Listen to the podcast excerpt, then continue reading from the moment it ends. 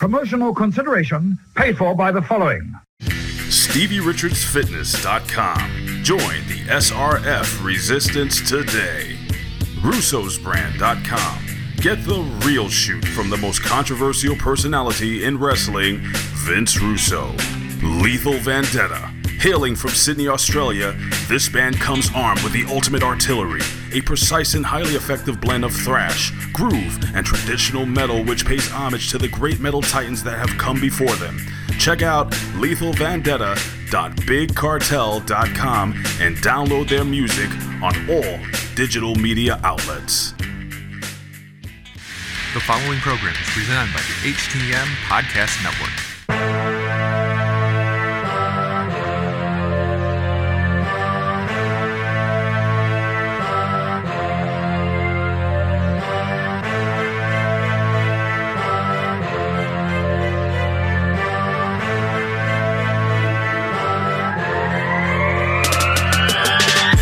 Is Thursday, October 31st, 2019, and you are tuned into HTM Sports, presented by the HTM Podcast Network online, hittingthemarks.com, and hackerhameen.podbean.com. Hameen Media. My name is Jargo. I'll be your host for the day. That's my tag team partner. He's the man, the myth, the legend, the real RBV. Rick, welcome back to your show.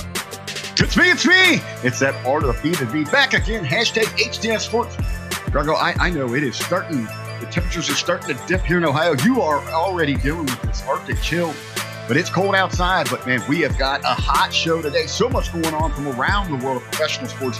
Man, I can't really, I can't wait to dive into this thing. Five and a half inches of snow on Halloween. Absolutely absurd. Absolutely absurd. I, I, I already hate moving snow for the year. That's twice already I've had to move snow. Well, I, I'm to say, you know, you got, you guys got the snowfall. Uh, we are in the middle of freezing rain. It is windy as hell here in Ohio, and I just got a feel for all these kids in the Midwest that are out there. You know, they're trying to get theirs. This is one of the happiest times of the year for them. Uh, they want to fill up their sacks with as much candy as they can, and that damn Mother Nature just just sticking it to them. Lots of trick or treat going on, and, and we had a treat last night, Huckleberry. Game seven, World Series, four of the greatest words in sports. The Washington Nationals claiming their first ever World Series championship, 6 to 2 over the Houston Astros. Rick, in case you haven't heard, this is the first time that a road team has won every game in all of the major sports. Um, I, I, think I've only heard that stat like 846 times since uh, Monday. Uh, Rick, this might be the craziest World Series in recent memory. I was going to say, you know, they keep throwing that stat out there. I mean, but it's with good reason. I mean, it is pretty incredible. This is the first time that this has ever happened. Home field advantage absolutely useless. Not just baseball, basketball, hockey, anything with a seven game series. First time this has ever happened. Yeah, absolutely. Out of the, you know those three of the big four there, where they had the seven game series, uh, just remarkable that this thing, how this thing unfolded, and, and we got to take you know you got to tip the cat to the to the Washington to the Nationals there. I mean, these guys were dead in the water back in the spring. People were already writing them and off. Thirty-one. They were nineteen and thirty-one in May, and they continued, man. They continued to fight. They they clawed. They scratched everything they could do. Uh, they were not going down without a fight. They were written off. You know, even in the postseason, how how is this team going to survive without Bryce Harper? And now they are the ones with the last laugh. They are holding the trophy. Uh, they took care of business. They and they went through some incredible competition. Some you know teams that you know we were talking about. Maybe they were you know the best assembled teams of the past decade or so in the Dodgers, in the Astros. And this team came in. They, they were fighters all year. They, they had that mentality. I mean, it was them versus the world. They had to fight to get into the playoffs. They were swinging like hell to get through the NL, and they didn't let up going into this World Series. They were not going to back down from anyone. And then they get into the World Series and they let the arms just absolutely take over. Stephen Strasburg, your MVP. Rick, this kid went 5 and 0 with a 1.98 ERA, six appearances this October. Absolutely incredible stuff from Stephen Strasburg. He gave him eight and a third innings the other night, only gives up five hits, two runs, strikes out seven. Rick Strasburg did something even bigger than that. He gave the Nationals an opportunity to rest that bullpen going into game seven. That's why I was all in on Washington last night. Well, you know, we regularly talk about uh, you know, the financials, if it be in baseball, hockey, basketball, football, whatever it's going to be, and where you're going to spend that big money, who those marquee players should be. And in baseball, we've seen these incredibly large contracts, these insane contracts going to these position players where really you should be investing in arms like this. This is what gets it done down the stretch for you. A ace like this, a Haas like Strasburg, and absolutely earned that MVP, earned those honors because he's the one that delivered this championship for the Nationals. On the other side, um, a couple of guys I want to talk about. Uh, number one, Justin Verlander. Justin Verlander threw in game six, went five innings, gave up five hits, three earned runs, three strikeouts. But Rick, the stat is so alarming to me because I know and you know, and anybody who knows who Justin Verlander is knows he is going to be a first ballot Hall of Famer he is now 0 6 with a 5.68 ERA in seven starts in the World Series. Now, granted, this goes all the way back to when he was a younger guy in Detroit. This isn't all in Houston. Why can't Verlander throw in the World Series? I'm, I'm just baffled by this. You know, it's one of those, it's that boulder on his shoulders. He just can't seem to shake that. I mean, you want this guy, you're looking, you're talking about big, big game pitchers, you know, anytime through, you know, through early April, late March, early April, through the pennant. I mean, that's who you want taking the mound. I mean, he's in your conversation. He's in your top three. Whatever reason, when you get to the World Series, it doesn't doesn't seem to click right there. And I said it's going to be a boulder on his shoulders, and that's going to be something that's going to talk about him. Um, you know, where his place is amongst the greats. You know that he kind of buckle under this pressure. The other one that has me greatly intrigued right now is Gerrit Cole. Uh, Gerrit Cole is now a free agent. He was even asked after the game last night what his thoughts were on the game. Obviously, he didn't pitch in the game. And he was like, I'm no longer an employee of the team, so I'm not answering any questions. He's now a free agent. Is this Houston team going to get blown up? Was this the end of this dominant run for the Houston Astros? Because I don't see any way they can keep all those arms inside of, of Houston right now. Well, it, this could be a retooling of sorts, and maybe you do see somebody like that, you know, go the wayside to make room for a younger talent here. You got to believe that this this franchise they took those couple years when they right when they knew, you know, when they were leaving the NL, they were making the jump to the AL. You know, they kind of went into, um, you know, that restock mode. Let's get an inventory built back up. I know they have some depth there in their minor league system. Uh, maybe they can find some money. You know, maybe the, the ownership will open some things up. They they won't be so you know bothered by that luxury tax that they can keep this team intact. And I think you know the answer we got there in the post game, as you said, I'm no longer employed as this team. Uh, I don't want to talk about it. And that, that could be some frustrations as well.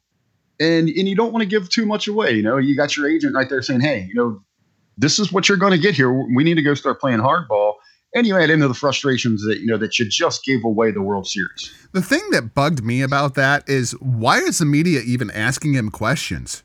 He didn't play. Why, why are you asking him about game seven when he didn't even play in the freaking game? And, and that might lend towards, you know, his his answer as well.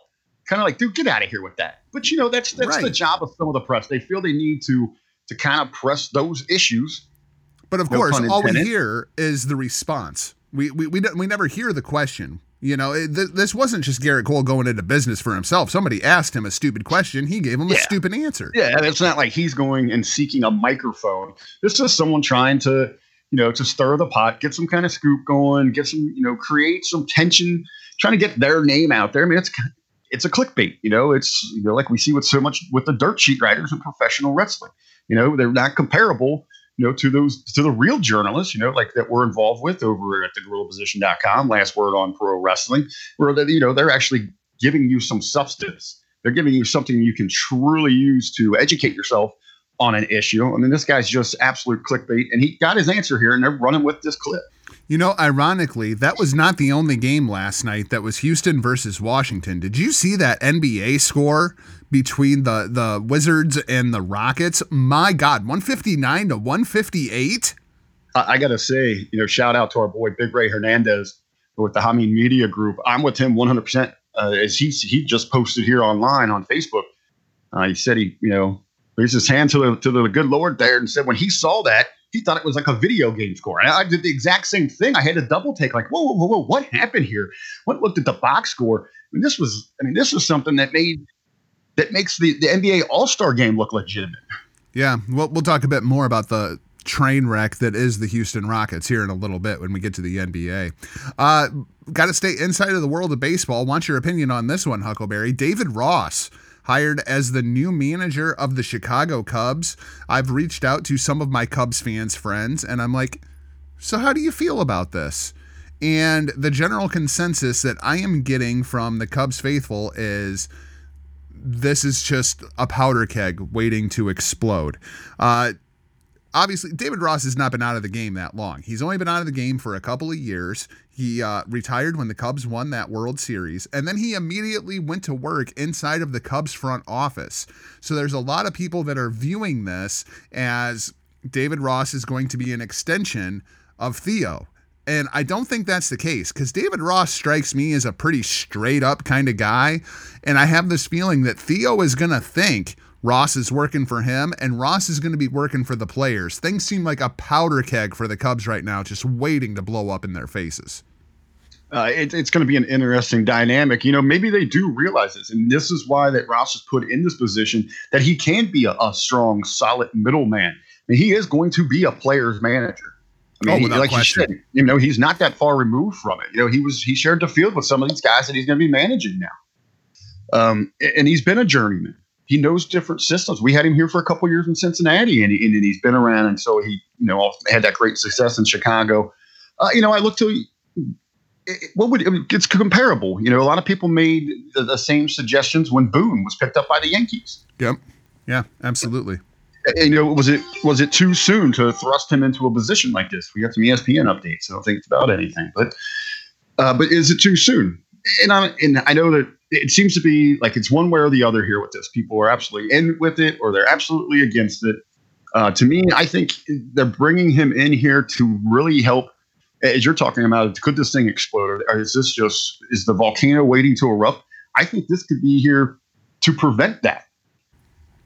I could absolutely see this being a morale boost for that locker room without any well, question.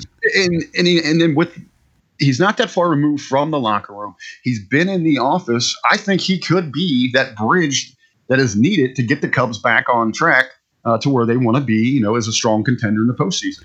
One positive about the David Ross hire of all the positions inside of baseball as a player, I think catchers make the best managers. What do you think? Well, you see so much.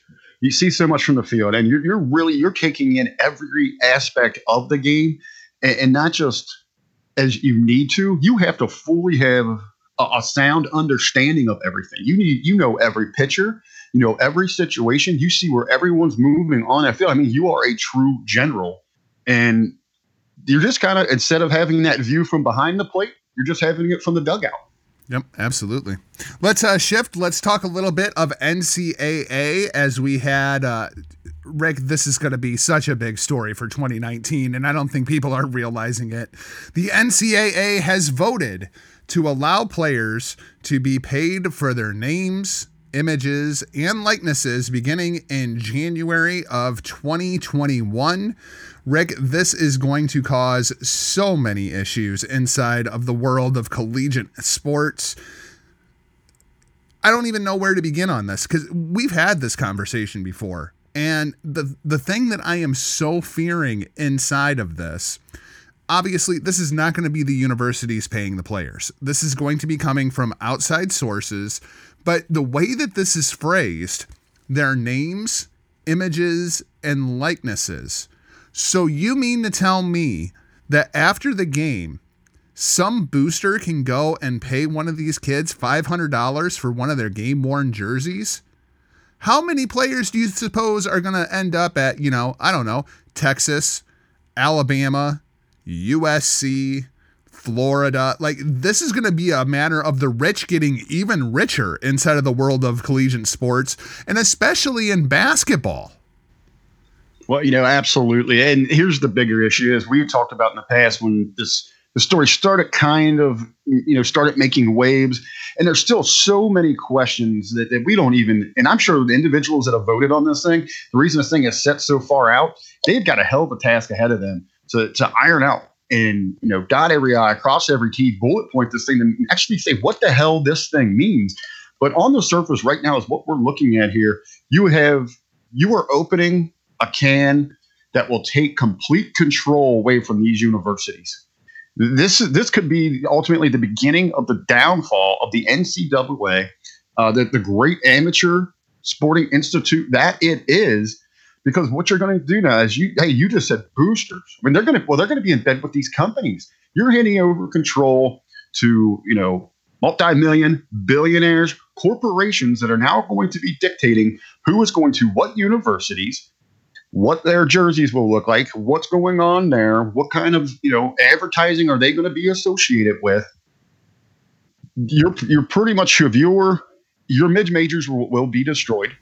Yeah, like this is going to make the NCAA tournament so much less fun because all of a sudden now that kid that was going to go to Weber State, he's going to end up going to Texas. He's going to end up going to Miami. He's going to go to Florida. He's going to go to Duke. He's going to go to Carolina. Like the the ACC is just going to get even more dominant here.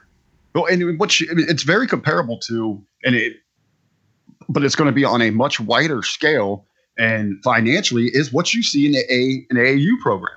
Yeah, exactly. That's they're bringing AAU ball to the collegiate level. That's really what's going on here. Well, and it's and it's out. You know, basketball's a focal point because we get to know those players so much more. Um, could this be an enticer as well, though, to keep some students in the game longer? I don't think it's going to to really significantly mean anything because we're going to be down to a few power teams. Uh, you know, it was who was the the he went number two or three in the draft this year. He had the great uh, the great run in the tournament. Ja Morant. Um, but, yeah, but he was at what school was he at? Um, shoot, what was that? Was he at Memphis? Maybe. No, it was somewhere down in there. Sorry that it escapes me here, but it's not really all that important. But you're not going to see players going there so that they can get recognition. Now you're going to see these super teams teaming up to make sure that you're getting those ultimate paydays. I mean, just think. I mean, Calipari's got to be loving this. Oh, absolutely, and the same with Coach K and and whatever that jackass's name is at North Carolina. I can't say it right now. Uh, Roy Williams. Um, the other thing that I, I can't imagine the NBA is very happy about this either. Uh, obviously, they have the G League, and the G League finally seemed like it was getting a little bit of steam because of the one and duns, right? There was a whole bunch of players that wanted to go straight from high school to the NBA, but that wasn't working. So they had to go to the G League or they had to go play one year of college ball. Well, now if you're telling me that I'm going to make $200,000 a year while I'm in college, I'm not in such a rush to leave Duke. Maybe I'll stick around for at least three years, you know, and the NBA can't be happy about that either. Well, even outside of the, the players that you're losing here, let's talk about the financials that they're losing. They, they had that complete market there, and that goes for the NFL as well. Uh, now that you've got these big these big money movers and shakers focusing more on what you got there with with college athletes, that's going to take away from your product as well. The only difference there, though, is you have to play three years in college in order to go to the NFL. They don't. They don't have the one and done. Well, it's well, it's it's an age limit. Right. Right. Uh, and also, in case you were curious, because I know that this was going to be a point of contention, and I was curious exactly how long it would take before uh, some congressman Mark Walker, Republican from North Carolina, decided to introduce federal legislation to change the tax code so that we can go after these collegiate players. In case you were curious how long that took, 58 minutes. 58 minutes from the second that the NCAA announced this to the second that Mr. Mark Walker was on the floor proposing a change to the federal tax code to screw the players. I'm just sometimes I'm amazed at how fast our government can work and I'm often amazed how slow, if at all, the government works. But when it comes to fucking money, they got to get theirs. We, we can't we can't figure out or come to grounds on an effective healthcare system. But when it comes to going after some potential, you know, 18, 19, 20 year olds that are about to get paid within an hour, we've got business already done. Within an hour. Just that absolutely blew my mind you know, another thing on this Jargo, you were talking about, you know, at football, they're going to have those three years to accumulate funds. Uh, you know, if they come in as a blue chipper and they're and they're starting early, they'll have three years. I mean, what is that going to do to the NFL contracts? Yeah, I mean, absolutely. They, you could be you could, you could be pushing damn near a millionaire before you get drafted. Well, and the, here's the other thing. Let's say you're Trevor Lawrence, right? I could come out after my junior season, but it looks like I'm going to get drafted to Miami. Nope, I'm coming back for my senior year, make another 200 grand. You know, right? Well, I mean, they could clear way way over 200 grand when you're talking about everything that go in there with merchandising, with appearances, with video games. Yeah, but you know what else is going to be interesting is uh, when all the social justice warriors realize that, you know, guys like Tua and Trevor Lawrence are making, you know, 200, 250 grand, and, you know, the star of the girls' track team can't get a freaking sponsorship, and they're going to lose their goddamn minds. Well, and it's just, you're going to, hate yeah, we're talking about a very small percentage at the top. Uh, you know, what about the place kicker? What about the guy at the end of Duke's bench that isn't getting anything? Yep. Where, where, you know, just inside of that dynamic, but you're exactly right. You're going to get these, you know, the the social crats, the snowflakes, just going crazy, bringing Title IX into this issue. What also? What happens if a kid wants to transfer? What if he's already signed an endorsement deal with you know Under Armour? And then he's like, oh, well, you know, I'm not getting any playing time at Alabama. So I'm going to transfer to Texas and suddenly you know Under Armour doesn't do any business there. So now you got to deal with contract law too. Well, I mean, it's going to say you know, and that's going to be, and that's, and that's what's going to dictate where you're going. Uh, yeah, I've got this offer from Nike, but oh, Reebok makes this makes this school's uniforms. I'm, I can not go there. Yeah. So you're going to get in these bidding wars. Corporations are going to be controlling this thing. This is going to be a terrible mess. And this is another reason that I've I've always been against everyone's. Oh, we need to expand these playoffs. Forgot who's the real champ. But it, this very core here is what's killed me, man. And I, I always like the old way, you know, play out the traditional bowl games. You have so many teams that go home winners at the end. You just have too many that go home losers. Who cares who the national champion? This is an amateur sport for student athletes. These are not professionals. You don't have to hang your hat and and ride your soul on what and, you know even you know what the Buckeyes are doing. It's not. It shouldn't be life or death for you. This isn't. These guys aren't out there. This isn't what they're intended to do to carry on and provide for them family, their families and themselves going forward. This is an amateur sport. Yep. And and then here, I mean, how far does this go down? You know, when when is the next move that you're going to get in that blue chipper high school kid from from Moeller High School right down here, who's projected he's ranked the, the number one quarterback in the country, and he's already getting signed up as a sophomore by Nike, and then he's guaranteed that he can only go to one of these Nike schools in college. It, what about the Pee Wee football player? It's you know some freak in basketball. It's an eighth grade, and he's there. He's throwing down from the free throw line, you know, and Reebok grabs him. He can only go to these certain schools. And the other schools that this is going to hurt is going to be the mid D1s. And I'm not talking about the mid major conferences. I'm talking about schools like Iowa.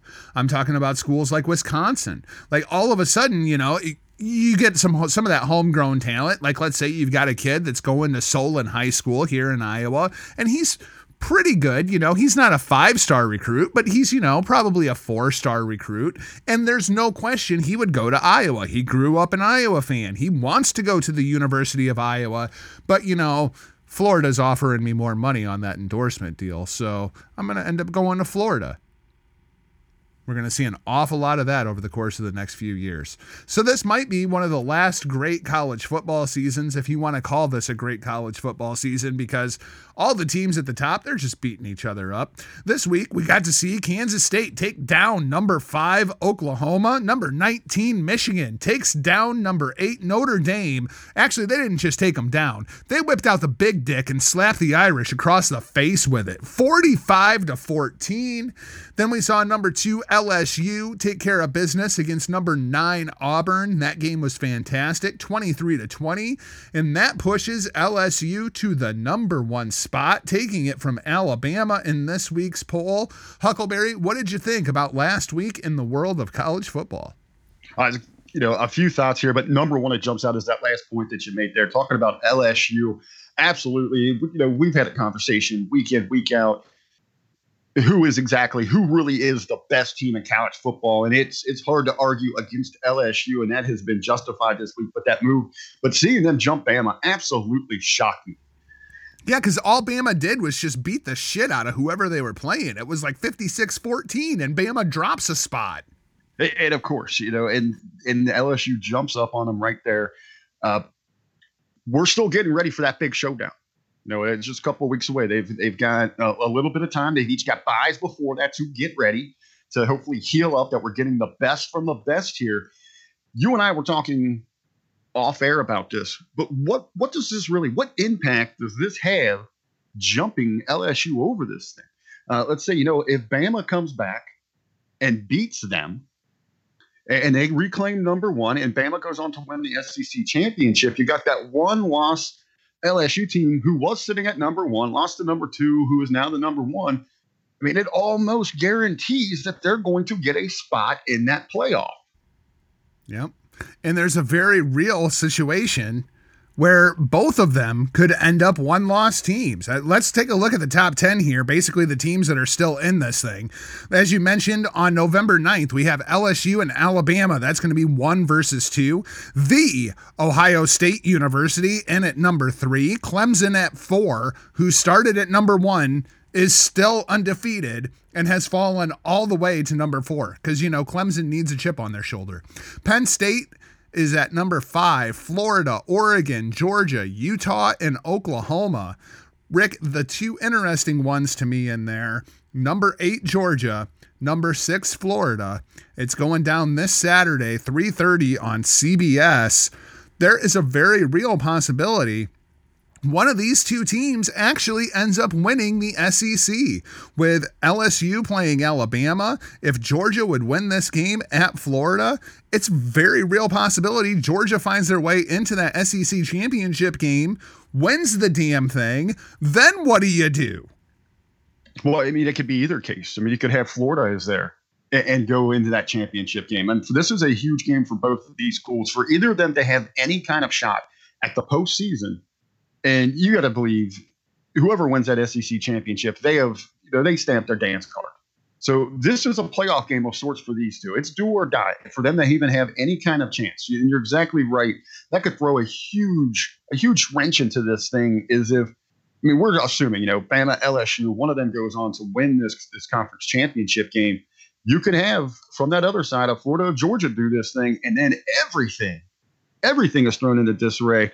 I still would think then if they would pull an upset there, whoever they beat in that championship game, be it LSU or Bama, they would still get a position in that postseason. Uh, obviously, there's some other scenarios that could play out that would change it up, but I still think because of the SEC, the respect, the power of the schedules, we're still going to see two schools from there. Uh, so yeah, that could be the only shakeup there. Uh, I'm fully expecting to see LSU and Bama both in there. Uh, some other things that really that really jump out here obviously you've got Ohio State and Penn State. They have still they've got a they've got a scheduled date coming up uh, in just under a month. Mm-hmm. That's going to be a huge game changer in the Big Ten. It's I mean it's going to make one of those two the favorite to be a representative in the postseason. And you have but, to assume whoever wins that game is going to represent the Eastern Conference of the Big Ten in the championship game. Yeah, and but here's what gets a little tricky in here. No one's talking about them, and Penn State has them coming up and it's number 13 Minnesota. Yep, number 13 Minnesota on November 9th is going to be a huge game for number 5 Penn State.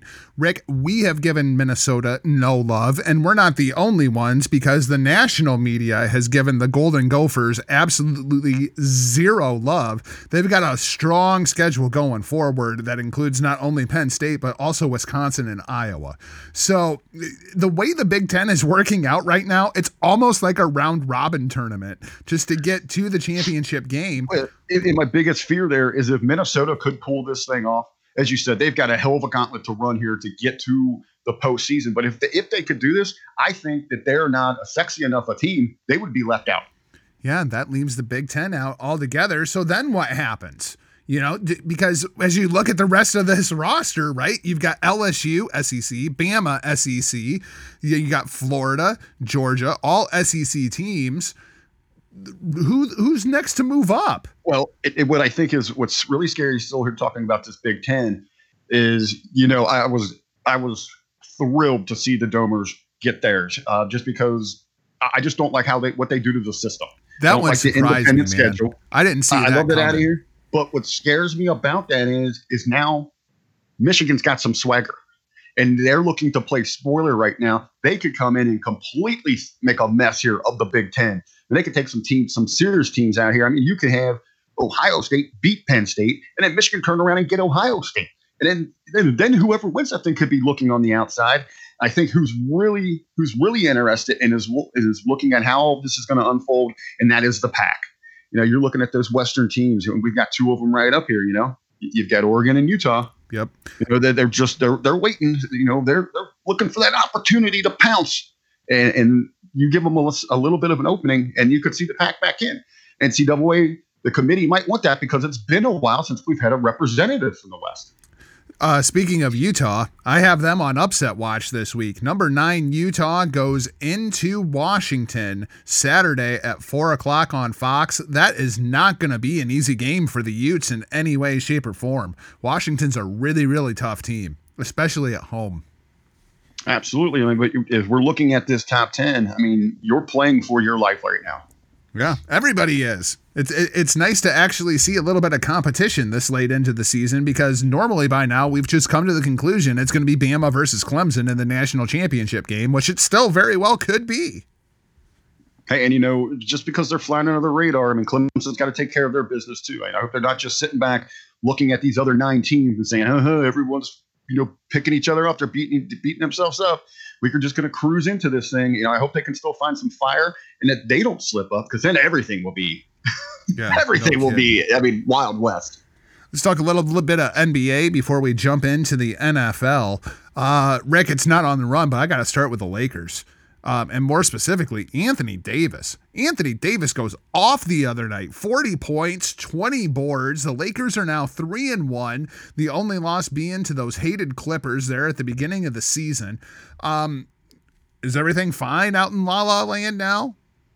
Well, you're, seeing them settle in. You know, there was that early panic and all that. It, it, it, I've been telling people left and right. You know, let's let's really get into the NBA conversation uh, around Christmas. And yeah. that's when we're going to know who these teams are. They're going to be settled in. And that's why they make such a big deal. That's why the NBA has claimed Christmas Day, because that's when you really start turning this thing on. Yep, that's the unofficial start to the season. Yeah, I mean, this is like an extended, it counts, but it's like an extended preseason. And I mean, over half the league makes the playoffs. So it's okay to go through these early growing pains. But when you get to Christmas Day, that's when you that's when you unwrap the gift of what your team is really is really going to be moving forward here. So, and it, across the board here, I know there's people freaking out everywhere. People freaking out everywhere. I think the other ones that really have any reason to, to freak out are, are out there on the West. They are in the state of California, and that would be the Golden State Warriors. Yeah, we'll talk about Golden State here in a second, too. Uh, there's one team out east that up, unwrapped their present. His name is Kyrie Irving. And now it seems as though there are reports coming out that the Brooklyn Nets might have some buyer's remorse because they're finding out that Kyrie Irving is a fucking lunatic. This dude is all over the board. He doesn't know what in the hell's going on in the real world. Hell, he still thinks that the world is flat. But evidently, he is having some severe mood swings, which is the same thing that we heard about him in Boston. It's the same thing that we heard about him in Cleveland. Rick, what do you make of this story? Only three, four games into the season. Well, you, you think, and this has been a reoccurring issue with him here, but to see it happen so early, because you know, there was concerns in Cleveland until LeBron got there and really took the reins, and it became his team. But then, even then, you know, he they couldn't coexist, and it came out, you know, a lot of that where people were pointing at LeBron and his ego in a way that he wanted to control and run things. You know, a lot of it came out that you had a very childish Kyrie Irving in that situation. He goes to Boston. That franchise was never the same since they made that move. I mean, they, they were doing everything in the right direction. They, they make that trade. People are over the top excited, thinking they got one of the premier stars in the league coming in, and everything falls apart. I mean, the franchise has just not been the same. He's going over to New Jersey now or to, to Brooklyn everybody's everybody's loving it. You know, they're, they're just waiting for KD to come back. You're going to have a super team in the East and we've got a lot of basketball left. And now, as you said, there might be some buyer's remorse there. You're starting to see uh, he's starting to throw those temper tantrums, if you will, a little too soon. And no KD in the locker room to kind of neutralize him at this point. This is going to be the Kyrie show all year. It's going to be fascinating to watch this thing develop and see if we ever actually do get to see Batman and Robin on the court together or if this whole thing blows up before KD even gets back. Uh, another super team kind of in the works right now is James Harden and Russell Westbrook. Uh, Rick, these two are trying to make things work down there in Houston, and it's just not. It's not working in any way, shape, or form because there's only one ball. We saw this coming a mile away. Russell Westbrook, I'll actually give a little bit of credit to because he's one of my least favorite players in the league because all he does is shoot. He's actually passing the ball. He has not shot one three pointer yet this season. You know, he's just going out there and doing Russell Westbrook things. The problem is James Harden can't do James Harden things when Russell Westbrook is doing Russell Westbrook things because what Harden needs to do is run to a spot on the floor and shoot. He needs to be Klay Thompson, not Steph Curry, and he can't get that through his damn beard. One of the, the greatest mysteries to me in life has been individuals who have been married, get divorced, and get remarried. Yeah, it's baffling, isn't it? it it's if it didn't work then, what the hell have you done to change this something that it's going to work now that you guys are going to be in love forever? This is exactly what this situation reminds me of. When you look at dynamic duos, you look for a big guy and a little guy. You look for Shaq and Kobe. You look for Magic and Kareem. It's not very often that two guards can get together and make it work. The exception to the rule Steph Curry and Klay Thompson. Why is that? Because Steph likes to dribble a lot, and Klay runs to a spot on the floor and shoots. He had a 60 point game a couple of years ago. He took 11 dribbles in the entire freaking game. You know, he's a spot shooter. And James Harden's a good shooter. Just run to a spot on the floor, let Russell Westbrook get you the ball, and shoot. Yeah, I mean, it's when you're talking about dynamic duos, uh, it doesn't work if you're both trying to be Batman. Right. Even Scottie Pippen knew his damn role. And and there's a reason um, that outside of the Super Friends Justice League cartoon, that Superman and Batman did not like each other. Yeah, no, they freaking hated each other. I mean, yeah, there, there, was some serious heat between Bruce and Clark. Uh, you brought up Golden State. Let's talk a little bit about Golden State. Was there actual heat between the, the alter egos or just the, the superheroes? Oh no, that because Bruce figured out who Superman was real quick and in a hurry. Because for some reason nobody else could realize that you know Clark Kent when he took off his glasses looked an awful lot like Superman. But being the world's greatest detective, Bruce Wayne figured it out pretty damn early on. Uh, let's talk about Golden State. Uh, Golden State is in absolute shambles. Golden State stinks. Uh, everybody's just piling on to Golden State. And then last night, Steph Curry goes out and breaks his damn hand. So now we're out a Klay Thompson. We're out a Steph Curry. Kevin Durant is gone to Brooklyn. This is now the Draymond Green show, which is freaking terrifying. Um, oh, yeah, and they got D'Angelo Russell too. But Rick, like, what do we even make out of this Golden State team? Because I don't even, has it come out how long Steph's going to be out? I assume that he's going to be out probably at least, what, nine, ten weeks? That's what you would you would think, and somewhere in that time span there. And, and heading into last night, I wasn't in panic mode for Golden State because they know how to get things right. I uh, had this on the run before Curry got hurt that Golden State was in dismay, and now they're just plain fucked. And I was gonna I was gonna sit here and defend and you know come to you know come to their side that things are going to be okay. This is a franchise that no matter what has proven they can get things on the right track. But losing, losing both of these individuals right here, and as you said, now you're turning over the keys to the car to to Green. Yeah, and don't I get mean, me wrong, I love Draymond Green, but if you're turning over the keys to the car, you just gave him to like a sophomore, and I mean that in the maturity level.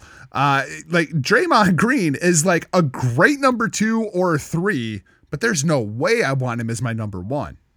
Well, I mean, I was going to compare it to like hiring uh, Dennis Rodman as your local school bus driver. Well, I mean, this would basically be the equivalent of, you know, Michael Jordan gets hurt, Scottie Pippen gets hurt, and this is now Dennis Rodman's team. Absolutely. Uh, so now, yeah, and now it's more of a matter of let's survive. Um, you know, it's going to their schedule isn't very easy. I mean, anywhere in the West, I mean, just that lineup there, uh, and I, I, think they've got some you know some extended stretches on the road here, but it, this is going to be can we get can we get to December? Can we get to Christmas as I was talking about? As I said, you know, over half the teams in this league make the playoffs And it, if we can get to this point, we're still in contention. We're still build, build, build until we can get back. Maybe they go in as a low seed. They go in as a dog, but they've been there. They've done it before. They know how to win.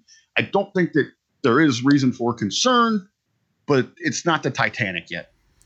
Okay, but let's say it does go Titanic. Let's say that Golden State goes full on tank mode. What happens if Golden State gets like a top three to five pick? And they go out, they get themselves one of the real good players inside of the collegiate draft, maybe somebody that's, you know, like 6'9, 6'10, add a little bit of size to that freaking roster. And then next year, you bring back Steph Curry and Klay Thompson and D'Angelo Russell and Draymond Green and whoever else we just picked up in the freaking draft. Here we go again with Golden You know, State. the, you know, one of the crazy things about that is, is if yeah, if you are in that lottery position, when you could have all of that am- ammunition ready to go and end up with the number one pick. Yeah, it's just absurd. But they're not going to be the number one pick. You know why they're not going to be the number one pick? Because even without all those guys, they're still better than New Orleans. New Orleans stinks. Rick, Well, you I have was, the lottery. It doesn't matter. You can have the lottery. I, I, I, this, yeah, you're right. It, it is a lottery system, but the point remains: the Pelicans stink.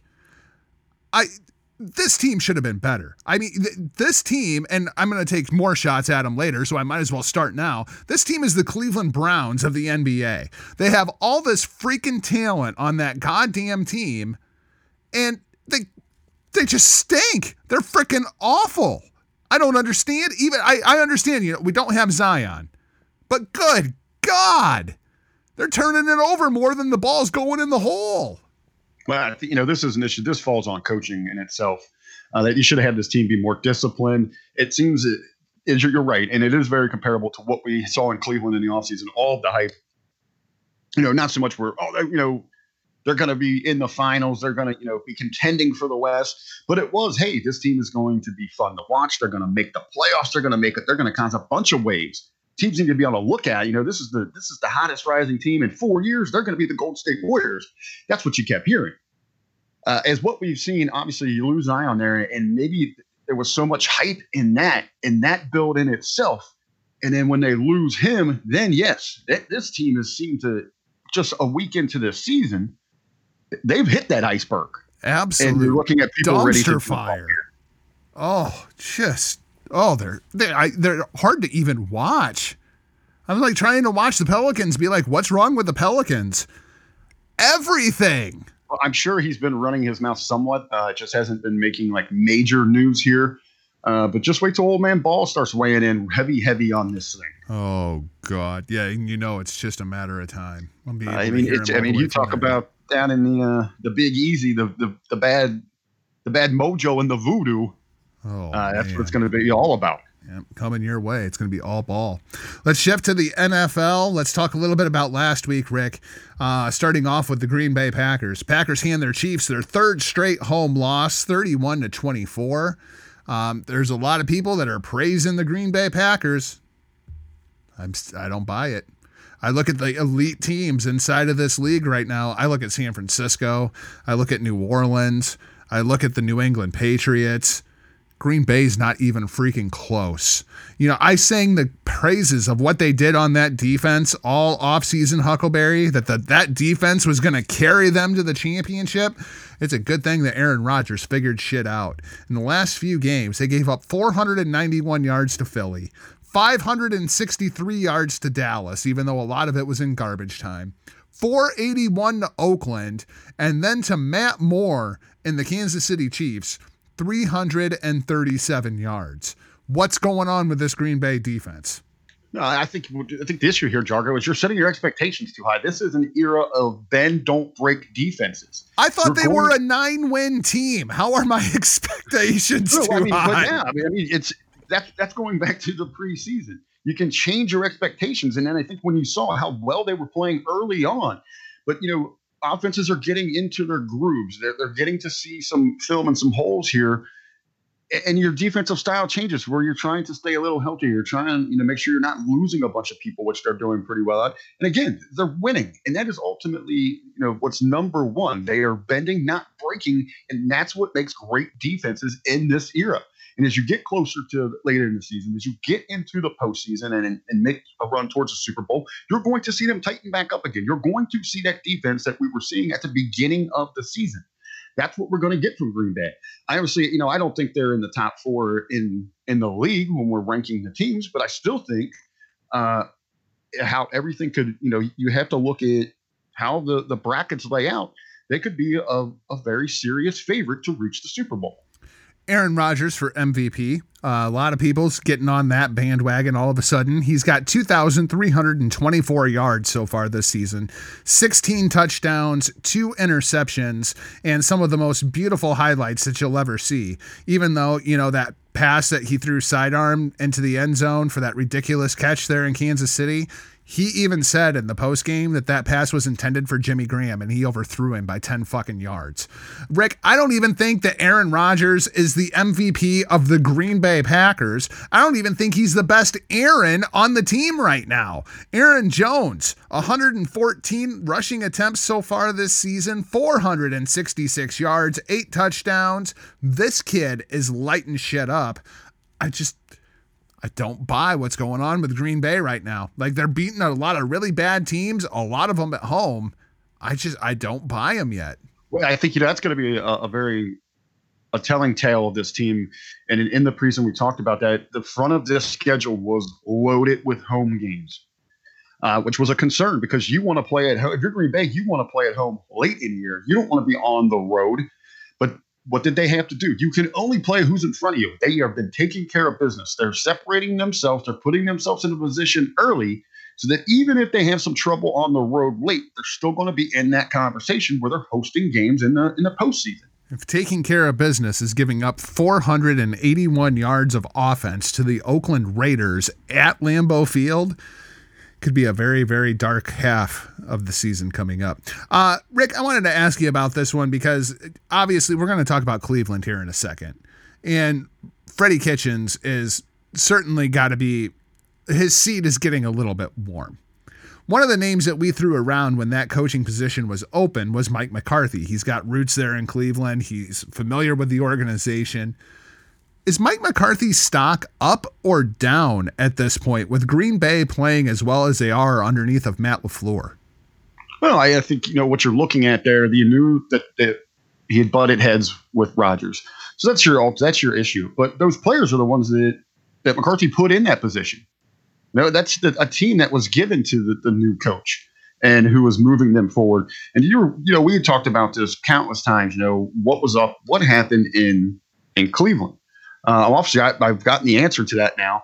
Um, there was serious conversation. They wanted to bring him in, but there was a little asterisk in there, and it was that he was going to have to to work as the head coach with Freddie Kitchens as his offensive coordinator, and he refused to do it.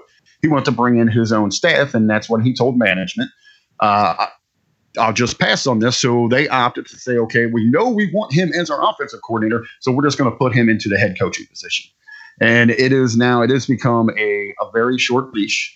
Uh, time is running out. Talking to you know the the very you know the old schoolers, Cleveland faithful, uh, they've grown tired of you know this this revolving door of coaches that you're not really getting a sound opportunity. Uh, but they do agree. Uh, there, there's there's a lot of talent on this team. It's you need to strike. You know why why the iron's hot, and they don't have time to sit there and, and give this guy more and more leeway. They're going to have to do something, or they're going to lose this, and, you know, lose all these superstars, and they've got a hell of a lot of holes to fill, especially on that offensive line. Browns go down to New England 27 to 13 coming off of their bye week. And th- this is what I find alarming about this 13 penalties. And on their first three offensive snaps, they had three turnovers. Uh, Rick, you can't do that coming off of a bye week, let alone against Bill Belichick and the Patriots. And and that's entirely on the coaching staff. There's nobody else that you can put that on when it comes to the Browns. The good news for the Cleveland Browns, they're about to get obnoxious and people are going to start talking about the Cleveland Browns and, and making this big, huge comeback for the Super Bowl. Because here is the schedule as this thing lays out. They're going to win a lot of these games. At Broncos, Bills, Steelers, Dolphins, Steelers, Bengals, Cardinals, Ravens, Bengals. There's what? One, maybe two losses in that bunch. Yeah, and you know, I mean, is, is somebody going to be able to get them to? You know, are they going? You know, there was early in this season we thought, oh, these are going to be games that they should have, and it went the other way. I mean, are some of these teams that they're favored against going to come bite them in the ass? Well, I mean, the Ravens are going to get them. Uh, I think the Steelers will get them in Pittsburgh. Uh, you should beat the Bengals twice. You'll beat the Cardinals. The Bills is going to be a rough one. Well, you know, like coming up here uh, on the road in Denver is scary. Yeah. I mean, you would think that you would be able to handle it, but on the road is scary. Um, you got Buffalo at home that they're just not playing well at home. Buffalo is greatly overachieving this year. I know they went through a little, you know, they just had a setback, but they're going to be hungry. Uh, Steelers, at, you know, you got the Steelers there. You got Steelers twice in three weeks. Uh, luckily, you between those two meetings, you've got Miami, which is basically a bye week. Right. Um, yeah, and then you know you could finish strong. You got the Bengals two times in the last month. Uh, you've got the Cardinals, but you don't. You know you could go out there and easily get lit up. Uh, and that's in that's in the desert. And then you got the Ravens in there. I mean, it's I, I, looking at this, I mean, you might be looking at a five, six win team. That's awful. Let's talk a little bit about Bill Belichick. Rick, this Patriots defense is ridiculous. And it, when you look at historical significance, I know they're not playing anybody, they're just beating up the teams that are in front of them. But when you look at the stats, as of right now, this is clearly the greatest defense in NFL history. Oh, yeah, Bill Belichick now running the defense. Um, they, they lost their defensive coordinator, and Belichick just decided that he was going to take it over. We always heard Belichick was a defensive coach. Uh, holy shit. Like, this Patriots defense is ridiculous statistically, but do you buy them as one of the greatest of all time? Well, I mean, just right now, I mean, we're looking, you know, they're, they are producing in, you know, the turnovers. Um, keeping teams out of the red zone. But you know, looking at total yards, they're they're second best in the league. Only two that surprise upstarts out there in San Francisco. Uh, it's it's it's amazing when you look at the top teams that were in contention here. Is it's these top defenses. Yep. Tom Brady gets his seventh 10 game winning streak of his career. Seven times in his career, he's won 10 fucking games in a row.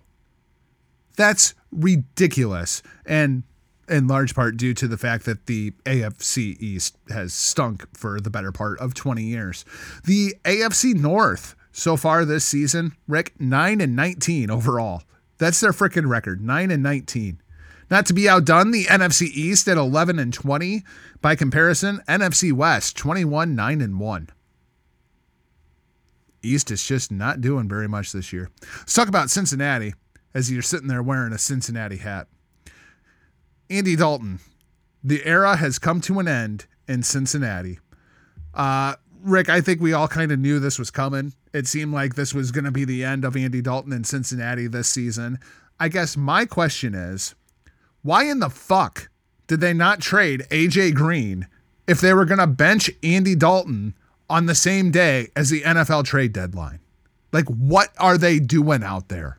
There, there's there's a lot of issues to look into look into this thing uh, before we get into to AJ Green, and I've got a few takes on that I'd like to share with everyone. But I'd like to talk about Andy Dalton, especially here. You know, as we're recording, I am here in the 513 in Hamilton County, Cincinnati, Ohio, and this fan base. I mean, they are all over it. And I just I kind of step back and I wonder if these individuals even realize what the hell they're talking about do, do, they realize what this team and what this situation is all about? I understand when, when you're under centered, you're the one taking the snaps. You're in that all important position of QB. The spotlight is on you. You're going to get the heat when things are not going right. Uh, my immediate response when when this announcement was made, by the way, this was also made on Andy Dalton's birthday. I know how harsh, right? Uh, I, actually, I don't think it's harsh at all because you know the first thing that I pointed out here, it, it was probably the perfect birthday gift because all this is going to prove, sending Andy Dalton to the bench, it's going to shut everyone up when they realize that it wasn't a Dalton problem. It isn't number 14. It's a Cincinnati Bengals problem from the very top of this organization down to your backup positions. This team is complete garbage. Uh, and I, I will, a little asterisk on that. Special teams is all right. Kicking game has been great. Outside of that, this team is complete garbage. That offensive line is the worst in the league. Absolute joke. Uh, the secondary is the poster town for Swiss cheese. There is holes everywhere. I, you and me could go out and get open against the professionals, so-called professionals they have in that backfield. Some the stats here. Now that we've benched Andy Dalton, we have we have no one on that field that has scored a rushing touchdown this season. We have three rushing touchdowns, and they came from Andy Dalton. Our running backs have not seen the end zone on a traditional running call all season long. How absolutely pathetic is that? Going back a couple weeks ago, we had 33 yards of rushing in a game. Andy Dalton had 17. He's doing everything that he absolutely can to hold this thing together. And you talk about the interceptions, the bad throws, and he's holding them. There's no one open. These receivers can't get open, and that's when he has time to even look around and look at the sacks. Pittsburgh put him on his on his ass eight times in that game, and he's still taking the heat. We got linemen speaking up; they're throwing fits in the locker room. You're the problem.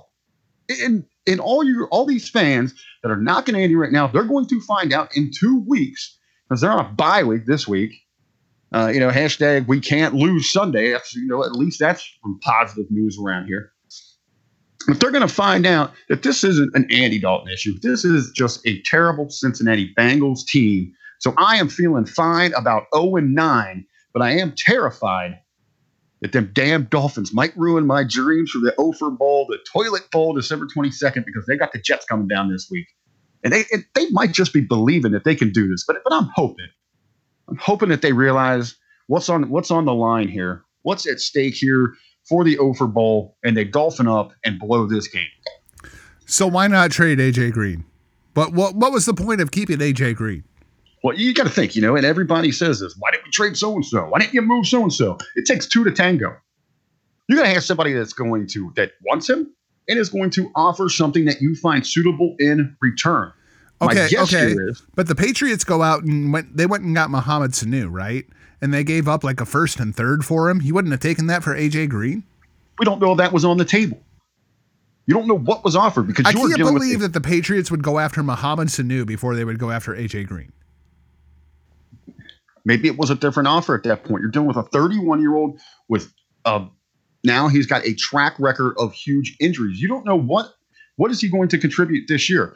What of how effective is he going to be? On the flip side of it, I think the Bengals are thinking if we can get him back for a little bit, let him shine, it's going to grow his worth and value in this offseason where they're talking about, you know, you're probably going to have Andy out there on on the trading block. If you can also deal out Green and stockpile a bunch of the, you know, draft picks, get some money in exchange, something like that, and really start bringing in some players that are going to settle in to this new system that they got. Oh, you know, we've got two incredible tight ends, but this system doesn't call for tight ends. You know, you've seen we're looking at the Ram system. That system works. The system works when you got talent. Unfortunately, we got the Cincinnati Bengals. Yeah, that, that, that is kind of true. Uh, so let's talk about the quarterback conundrum there in Cincinnati. Obviously, you guys are going into full rebuild mode now with the benching of Dalton. So when I look at what's going on inside of the league, and especially inside of the AFC, right now, the guys that are lighting it up are named Mahomes, Watson, and Lamar Jackson. It's no longer Tom Brady and Big Ben and Philip Rivers. Rick, which style of quarterback do you want to see Cincinnati go after here? Like, do do we you want a guy like Tua? Or are you going to hold out for somebody like a Trevor Lawrence? Do you go and do you get somebody like a Flacco to come in for a couple of years and just kind of be a band aid? Where do the Bengals go from here? Well, and this is, you know, really it's about a direction and a system. And I think what you really look at, you got Tua down there. He's the hot topic. That's what everyone's talking about. Who's tanking trying to get him? Where's he going to be heading? I think there'll be an absolute terrible fit for this system in Cincinnati. Now you're wanting someone that's going to mirror what you got with, with Goff out there in in LA. You, you want somebody that can stand in, that's big, he's got a nice frame with a strong arm, and he's durable. We talked about this yesterday as we were kind of prepping for what we were going to do here today. That's great. You know, the the flash, the flare, all that is is it's these fancy mobile running backs here. But what do we regularly see from them? You see one or two years of great, great production, and then they get dropped because they're easy to find out and their bodies. I mean, this is a this is a game of high impact. Every hit is a car crash. Who are the ones that have been doing it for a decade. The Bens, the Toms, uh, the Flacco's, you know, those guys have been in there. The uh, the Philip Rivers, they've been doing it for ten plus years, and we see success. Aaron Rodgers, you know, they're not the overnight flash in the pan that just is the the over the top fun offense that they like that the league likes to try and sell. Well, yeah, but Aaron Rodgers is probably the biggest improviser in the league, not named Lamar Jackson at this point, too. I mean, yeah, I, I, understand that, but you know, it's not every week that we're getting all this. I mean, look at the speed; he's all over the place. You know, he's he's durable, he's reliable, he understands the game, and he relies on his arm and his smarts first. Well, here's a guy who doesn't rely on either one of those. Let's talk a little bit about Mitchell Trubisky. Uh, Rick, Mitchell Trubisky is still the starting quarterback for the Chicago Bears. I don't know why. 63.7% completion percentage, 36 touchdowns, 22 interceptions. His QBR, which is basically a scale of 0 to 100, is 35.7. Can we be done with Mitchell Trubisky in Chicago? I like how you this is all coming full circle. I think they're uh, they might make a, a, change somewhere in this season, but I think you're going to see starting for the Chicago Bears next season, number 14, Andy Dalton. Well, there's a couple of guys out there because I mean, obviously Eli Manning is going to be if he's going to continue to play, it's going to be somewhere other than the New York Football Giants. There's Teddy Two Gloves, who is quite familiar with the NFC North. I don't know why the Bears didn't go get him from the Saints with Drew Brees coming back and punching the Arizona Cardinals in the mouth this week. You've got Cam Newton, who is Cam Newton, I guess. You know, you got Nick Foles down in Jacksonville who's dealing with an injury, but it, I highly doubt that he's going to get that job back with the way that Minshew has taken over. Or do they turn to the draft and draft somebody like Nate Stanley out of the University of Iowa, which sounds absolutely ridiculous, but he's rated in the top 10 quarterbacks inside of the NFL, and it seems like a total Bears thing to do to take Nate Stanley. You know what? Actually, I want them to take Nate Stanley. I want Nate Stanley to to be the starting quarterback for the Chicago Bears for the next fucking 25 years, man. I hope this happens because Green Bay will eat that motherfucker up. What in the hell do you do with Chicago? Well, I think you're going to see, you know, they're going to be looking to the draft, but not for someone to come in and make an immediate impact. You're going to see, as you you know, you ran off some of those names. You're going to see someone come in that's kind of you know to hold that position in place, and that's why I think Andy Dalton becomes a perfect fit in that situation. Come in, and give you two years so you can groom somebody to have them ready to really take the keys of the kingdom. Teddy Bridgewater going to be a starting quarterback in the NFL next year. Uh, he's going to get some looks. He's going to get some interest. Uh, but again, you know, it's one of those things where it looks great for a little while, but what's the shelf life? Yeah. Uh, let's talk a little bit about these games this week. Uh, this is a pretty down week for the NFL. Not a whole lot of like really marquee, sexy games. There's only a couple. Uh, 49ers at Cardinals. That's the Thursday night game. That's San Francisco plus 10. Texans at Jaguars. That's a London game. Houston favored by one and a half. But Rick, they lost J.J. Watt for the season. They traded Jadeveon Clowney to Seattle. I don't buy Houston anymore. I thought they were a team that like I actually thought they could beat the New England Patriots this year. Not now. Yeah, a, a little bit of trouble there for them. Actually, surprised that they actually are going to do that London game at 9:30 in the morning. I thought they were getting away with that because of the ratings killer that it had ended up being. You know, we've seen a glass over the last couple years the ratings dip, and it was in large part because no one was watching these London games. Uh, you know, just here on the East Coast at 9:30, no one was getting up and in Seattle. MSG, if you like football, wasn't getting up at 6:30 to watch a game. But yeah, you're absolutely right. Uh, and this could be a big swing and a statement game for Jacksonville. Yeah, absolutely. That that South is wide open. Minnesota at Kansas City. There is still not a Vegas line for this show because at least the last I knew, it was still uncertain if Patrick Mahomes was going to play or not. So there's absolutely no lines available inside of uh, Vegas currently. Jets at Dolphins. We talked about that one a little bit. Jets by three, favored going into Miami, which uh, I don't know, man. If I was a betting man, I, I kind of like the Dolphins in that game. Browns at Broncos. They've got Browns by three and a half in Vegas. That one's uh, that one's pretty interesting. Pats and Ravens. New England by three and a half. Rick, all my money this week goes on the Baltimore Ravens. I Belichick has problems with running quarterbacks.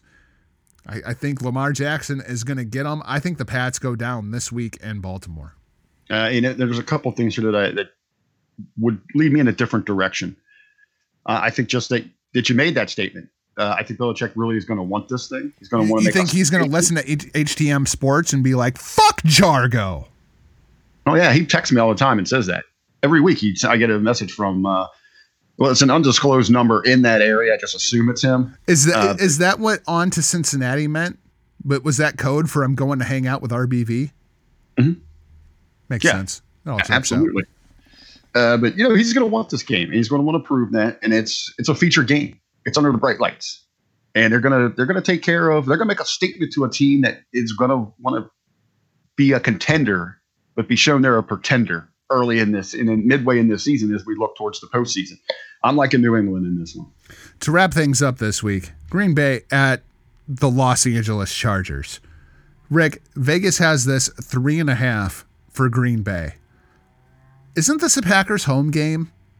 Like we have seen how the Chargers draw in Los Angeles. I mean, they had like 20,000 Steelers fans out there. Green Bay is probably the most diehard fan base throughout the country. There's fans of the Green Bay Packers everywhere. There's going to be more Packers fans than Chargers fans in that stadium.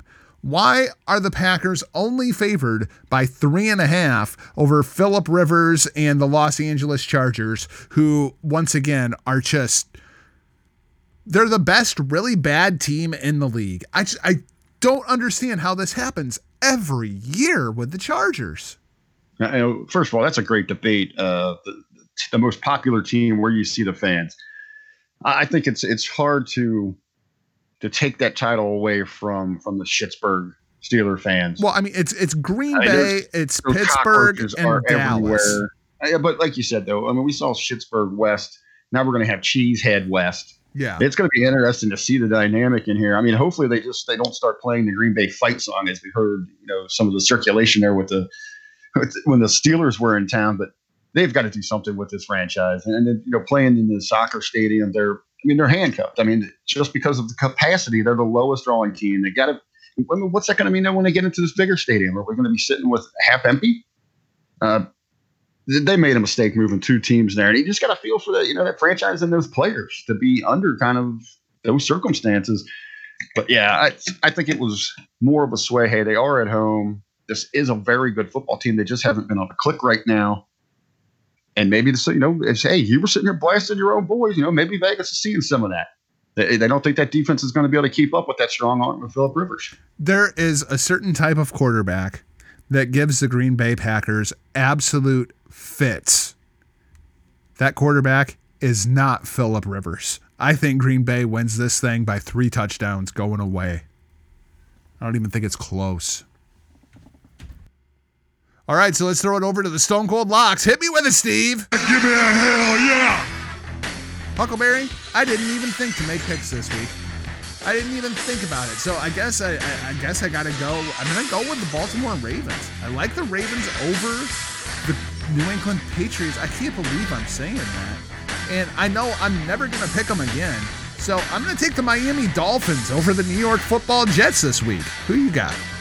All right, I know. Uh, you know what? I'm I'm taking the home teams that are dogs in their own backyards, and I'm going to start there at Mile High. I'm going to take Denver over the Cleveland Browns. Who Wow. hey, I'm looking at it here. When I need to get them off my board, right? Yeah. I don't know when that's going to come up again, so I'm going to take them over the Browns here, and then we're going to go head to head, buddy, because I believe they can do it. They can swim deep down, deep down at the bottom of the ocean, and they can pull out a big L for me. I'm going to take the Jets on the road over the Dolphins because the Dolphins have got to keep the dream alive. They got to keep this thing going.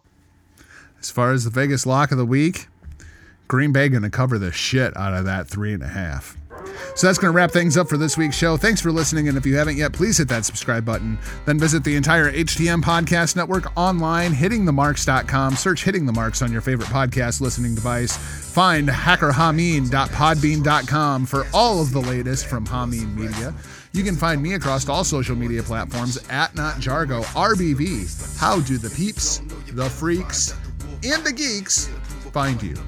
well, before you know, I, I, get to myself and where you can keep up with me, one more little stat is as we say goodbye to to Old Red here in Cincinnati, Andy Dalton, the first quarterback in nearly 70 years that has gone 8 and 0 and 0 and 8 in seasons. Absolutely. another another memory there of, of, of, Old Red as he is dead in the 513 in Cincinnati. You can keep up with me, Rick Vickery, across all social media at the Real RVD. We'll be talking to you later on this weekend for the Hitting the Marks Pro Wrestling Podcast. Huckleberry's going to tell me all about Crown Jewel because you can bet I didn't watch none of that Saudi bullshit. We'll talk to you later on this weekend. For now, we're off like a prom dress. See ya! Making history in Saudi.